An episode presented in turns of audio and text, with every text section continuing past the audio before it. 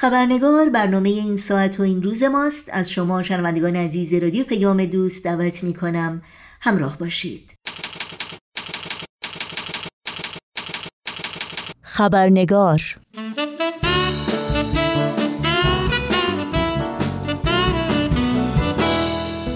و ما در جهان پر آشوب امروز ما که جنگ از بزرگترین و هولناکترین چالش های اون به شمار میاد بیانی از حضرت عبدالبها بسیار شایان توجه و تعمله بیانی که با برجسته کردن موزلهایی چون نابرابری و عدم تصاوی حقوق زنان و مردان به عنوان عمده ترین علل جنگ ها ما رو در مسیر ناهموار و پرپیچ و خم رسیدن به صلح هدایت می‌کنه. تا شاید همه ما در هر کجا که هستیم آگاهتر و با اطمینان بیشتر و قدم های مصممتری نه تنها برای ممانعت از جنگ بلکه برای تحقق صلحی حقیقی و پایدار تلاش کنیم و گام برداریم. در این بیان آمده است چون نسوان کاملا در امور این جهان سهیم گردند و با مردان تصاوی و برابری حاصل کنند جنگ موقوف شود. زیرا مانع و راده جنگ نسوان خواهند بود. در این شک و تردیدی نیست.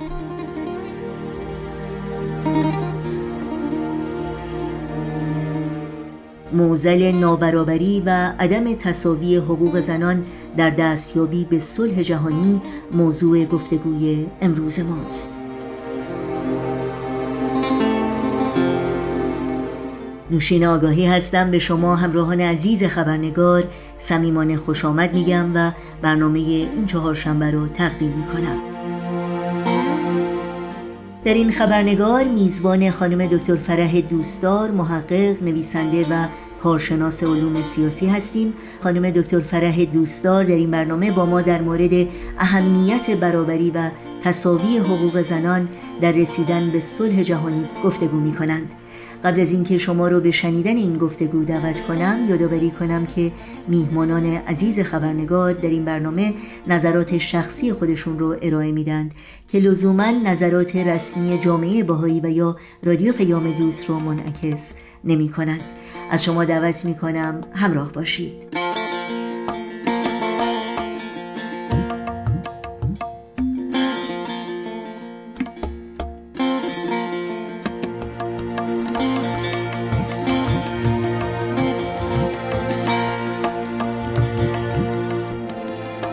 خانم دکتر فرح دوستدار درود بر شما. به برنامه خبرنگار بسیار خوش آمدید. منم درود میفرستم به شما و شنوندگان عزیز. خیلی ممنون. خانم دکتر دوستدار همونطور که می‌دونید صحبت امروز ما در مورد ابعادی از صلح هست صلح جهانی و موضوع نابرابری که از موانع بزرگ جهان امروز ماست. قبل از اینکه مروری داشته باشیم بر این موضوع تعریف شما از نابرابری چی هست؟ خب نابرابری رو در زمینه های مختلف ما می‌تونیم شرح و بستش بدیم ولی در ارتباط با مسئله صلح در علم سیاست یک اصطلاحی هست که میگن جنگ ادامه سیاست هست با وسایل دیگر حالا چرا به طور کلی جنگ رخ میده؟ چون کشورها دو راه برای حل اختلافاتشون دارن برای حل اختلافات و مشکلاتی که بین کشورها بین حکومتها به وجود میاد. یکی از راه مکالمه گفتگو و عقد قراردادها است و وقتی که این روش به بنبست می‌رسه اون وقت هست که کشورها جنگ رو شروع می‌کنن در واقع اون کشوری جنگ رو شروع می‌کنه که قوی تر هست. یعنی به این ترتیب مسئله نابرابری در قدرت یکی از انگیزه هایی است که کشورها جنگ رو شروع می‌کنند.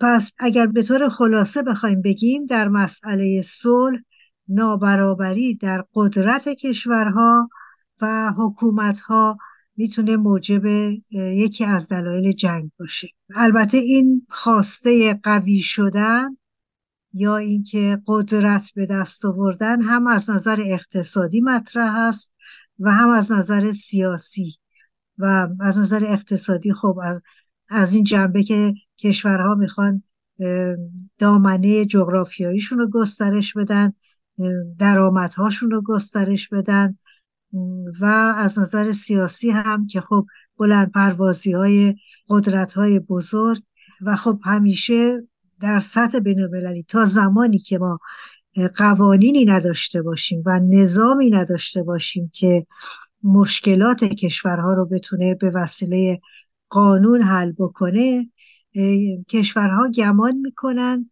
که با قدرت نظامی و قدرت اقتصادی می‌تونن منافعشون رو حفظ بکنن.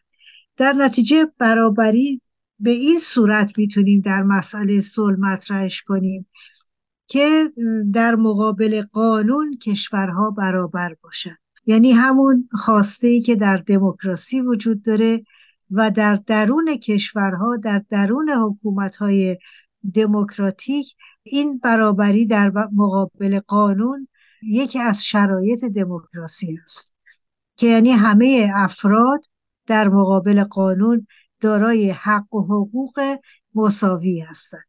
ولی در سطح بین المللی ما هنوز چنین نظامی نداریم که بتونه کشورها رو از نظر قانونی از نظر نیازهاشون از نظر حق و حقوقشون با هم برابر قرار بده و در حل و فصل مشکلات سیاسی و یا اقتصادی راهکارهایی رو ارائه بده که بدون خشونت بتونن کشورها اختلافاتشون رو حل کنن و یک محکمه جهانی باشه که بتونه تشخیص بده که چه ادعایی بر حقه و چه ادعایی بر حق نیست. در نتیجه ما می‌تونیم بگیم که مسئله نابرابری یکی از مشکلات یکی از موانعی هست که در راه رسیدن به صلح و حل اختلافات بدون به کار بردن خشونت در واقع مانعی هست بر سر این راه. شما به موضوع قدرت اشاره کردین که بعد گفتی که از چالش های بزرگ جهان امروز ماست که باعث بسیاری از اختلافات و مناقشات میشه همونطور که شما به خوبی توضیح دادید. اگر بخوایم قدرت رو در یک چارچوب جدیدی تعریف بکنیم که در یک مفهوم مثبت بتونه تأثیر گذار باشه اون رو شما چگونه تعریف می‌کنید؟ خب مسلمه که اون مفهومی که ما از قدرت در نظام کنونی سیاسی و در سطح جهانی داریم یک تفکر مردانه است. چون تا کنون مبتکر سیاست و به صلاح مبتکر ساختار سیاسی همیشه آقایون بودن و خانم ها در واقع در مسائل اجتماعی و سیاسی خیلی می‌تونیم بگیم تا یک قرن گذشته اصلا دخالتی نداشتن. در نتیجه ما قدرت رو بستگی به این که چگونه اون قدرت رو تعریفش بکنیم می‌تونه مسئله قدرت یا اینکه با خشونت و با جبر و زور و یا حالا اگر بخوایم به طور مثبت بگیم به نیروی بازو و قدرت فیزیکی متکی باشه و یا می‌تونه به قدرت و توانایی یا توانمندی در زمینه حفظ محیط زیست حفظ جان انسانها و حفظ این جهانی که در واقع مثل یک کشتی هست که همه ما ساکنین زمین در اون کشتی ساکن هستیم و اگر غرق بشه به هممون صدمه می‌رسه. و ما اگر قدرت رو به این مفهوم سازنده بهش نگاه کنیم قدرت برای حل مشکلاتمون ولی به وسایل خشونت پرهیز و بدون جبر و زور. در اون صورت می‌تونیم امیدوار باشیم که ساختار سیاسی یک تحولی درش ایجاد بشه. و چه ابزاری رو شما تصور می‌کنید که در این ساختار سیاسی که قدرت یک نقش سازنده داره باید مورد استفاده قرار داد؟ خب جواب سادش باز همون برمیگرده به مسئله برابری و اینکه از نظر جنسیتی هم زنان و مردان به یک اندازه در طرح این ساختار سیاسی شریک و سهیم باشن. به این معنی که خانم ها هم در واقع خودشون رو مسئول بدونن که در این نظام کنونی تحولی ایجاد بکنن. و البته در خیلی از زمینه ها تحول ایجاد شده. در خیلی از متدهای منیجمنت الان این تفکر که فقط سود مد نظر نباید باشه بلکه رفاه رفاه فیزیکی و رفاه روانی کارکنان هم مهم هست و اینکه جان کارکنان باید حفظ بشه سلامتیشون باید حفظ بشه. اینها همه تفکراتی هست که می‌تونیم بگیم تفکرات زنانه. البته مقصودی نیست که فقط خانم ها اینطور فکر می‌کنن. ممکنه البته امکانش هست که آقایون هم همینطور فکر کنن. و از این طریق می‌تونیم امیدوار باشیم که اصلا دید ما به مسئله جنگ تحول پیدا بکنه. و ما جنگ رو یک چیز خانمانسوز و که البته که هست و همه می‌دونن. ولی سعی و کوششمون رو بگذاریم بر اینکه جنگ روش و یا متد حل اختلافات نباید باشه. ولی خب این مسئله مستلزم این هست که ما در سطح جهانی یک نظامی داشته باشیم مؤسساتی داشته باشیم که دارای قدرت اجرایی هستند و مؤسساتی که بر مبنای عدالت و بر مبنای اینکه حق و حقوق همه کشورها و همه مردم جهان باید حفظ بشه بر این مبنا کار بکنن و نیروی اجرایی داشته باشن.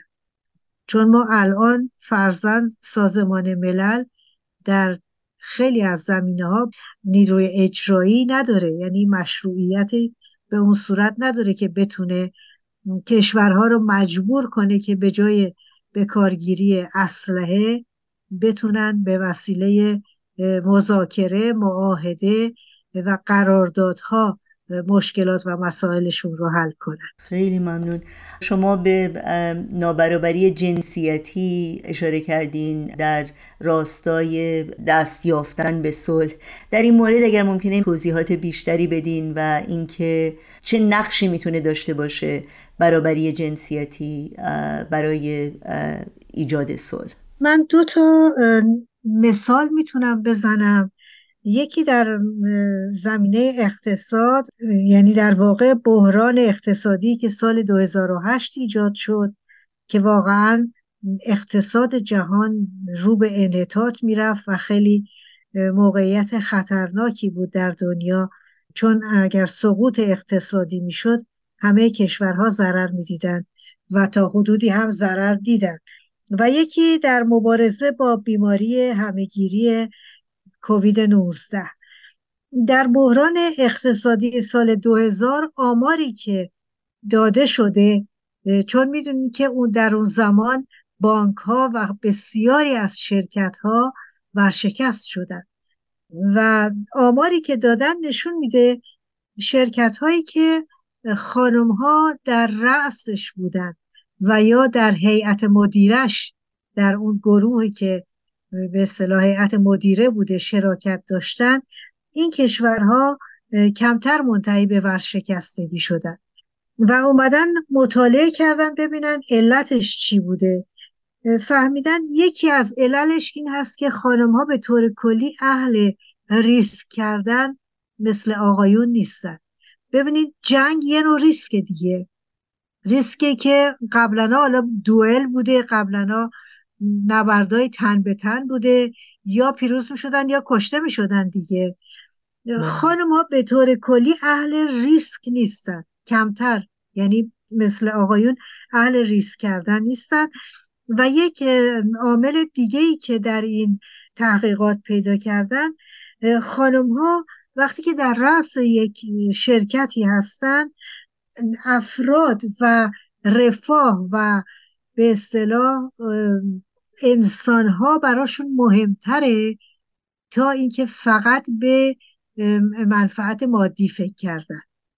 چون در رقابت های اقتصادی مردانه هم حالت جنگ رو داره. یعنی هر کی می‌خواد منفعت بیشتری رو ببره.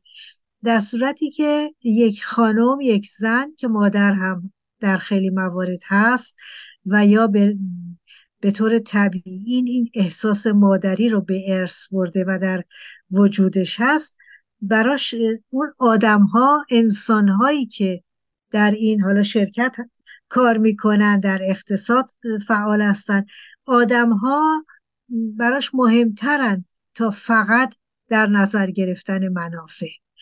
و این دو عامل رو در تحقیقات دیدن که خانم ها در این دو عامل تفاوت دارن و شرکت هایی که زنها در شرکت داشتن ضرر کمتری بردن از اون بحران اقتصادی.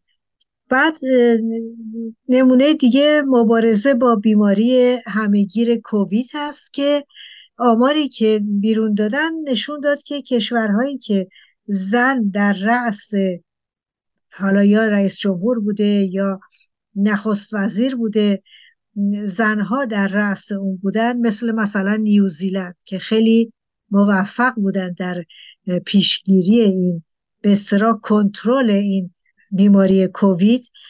این کشورها موفق تر بودن.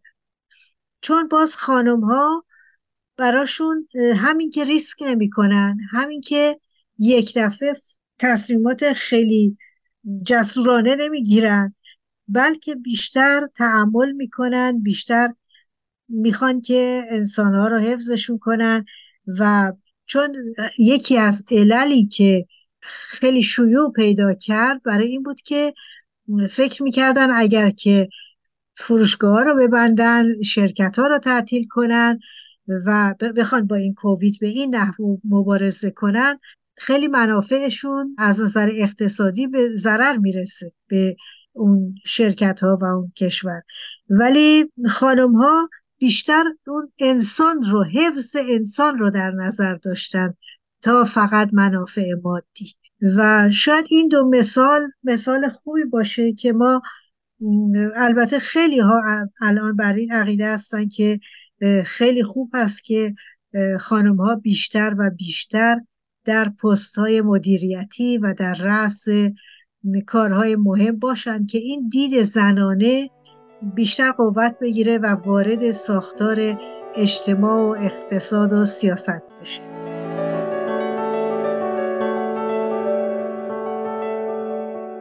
دوستان عزیز خبرنگار متاسفانه به علت کمبود وقت باید از شما دعوت بکنم.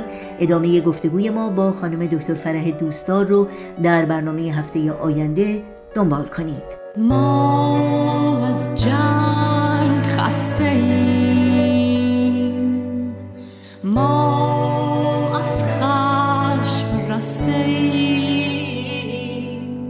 نفرت را از خود گسسته ایم. کذب ریا افترا.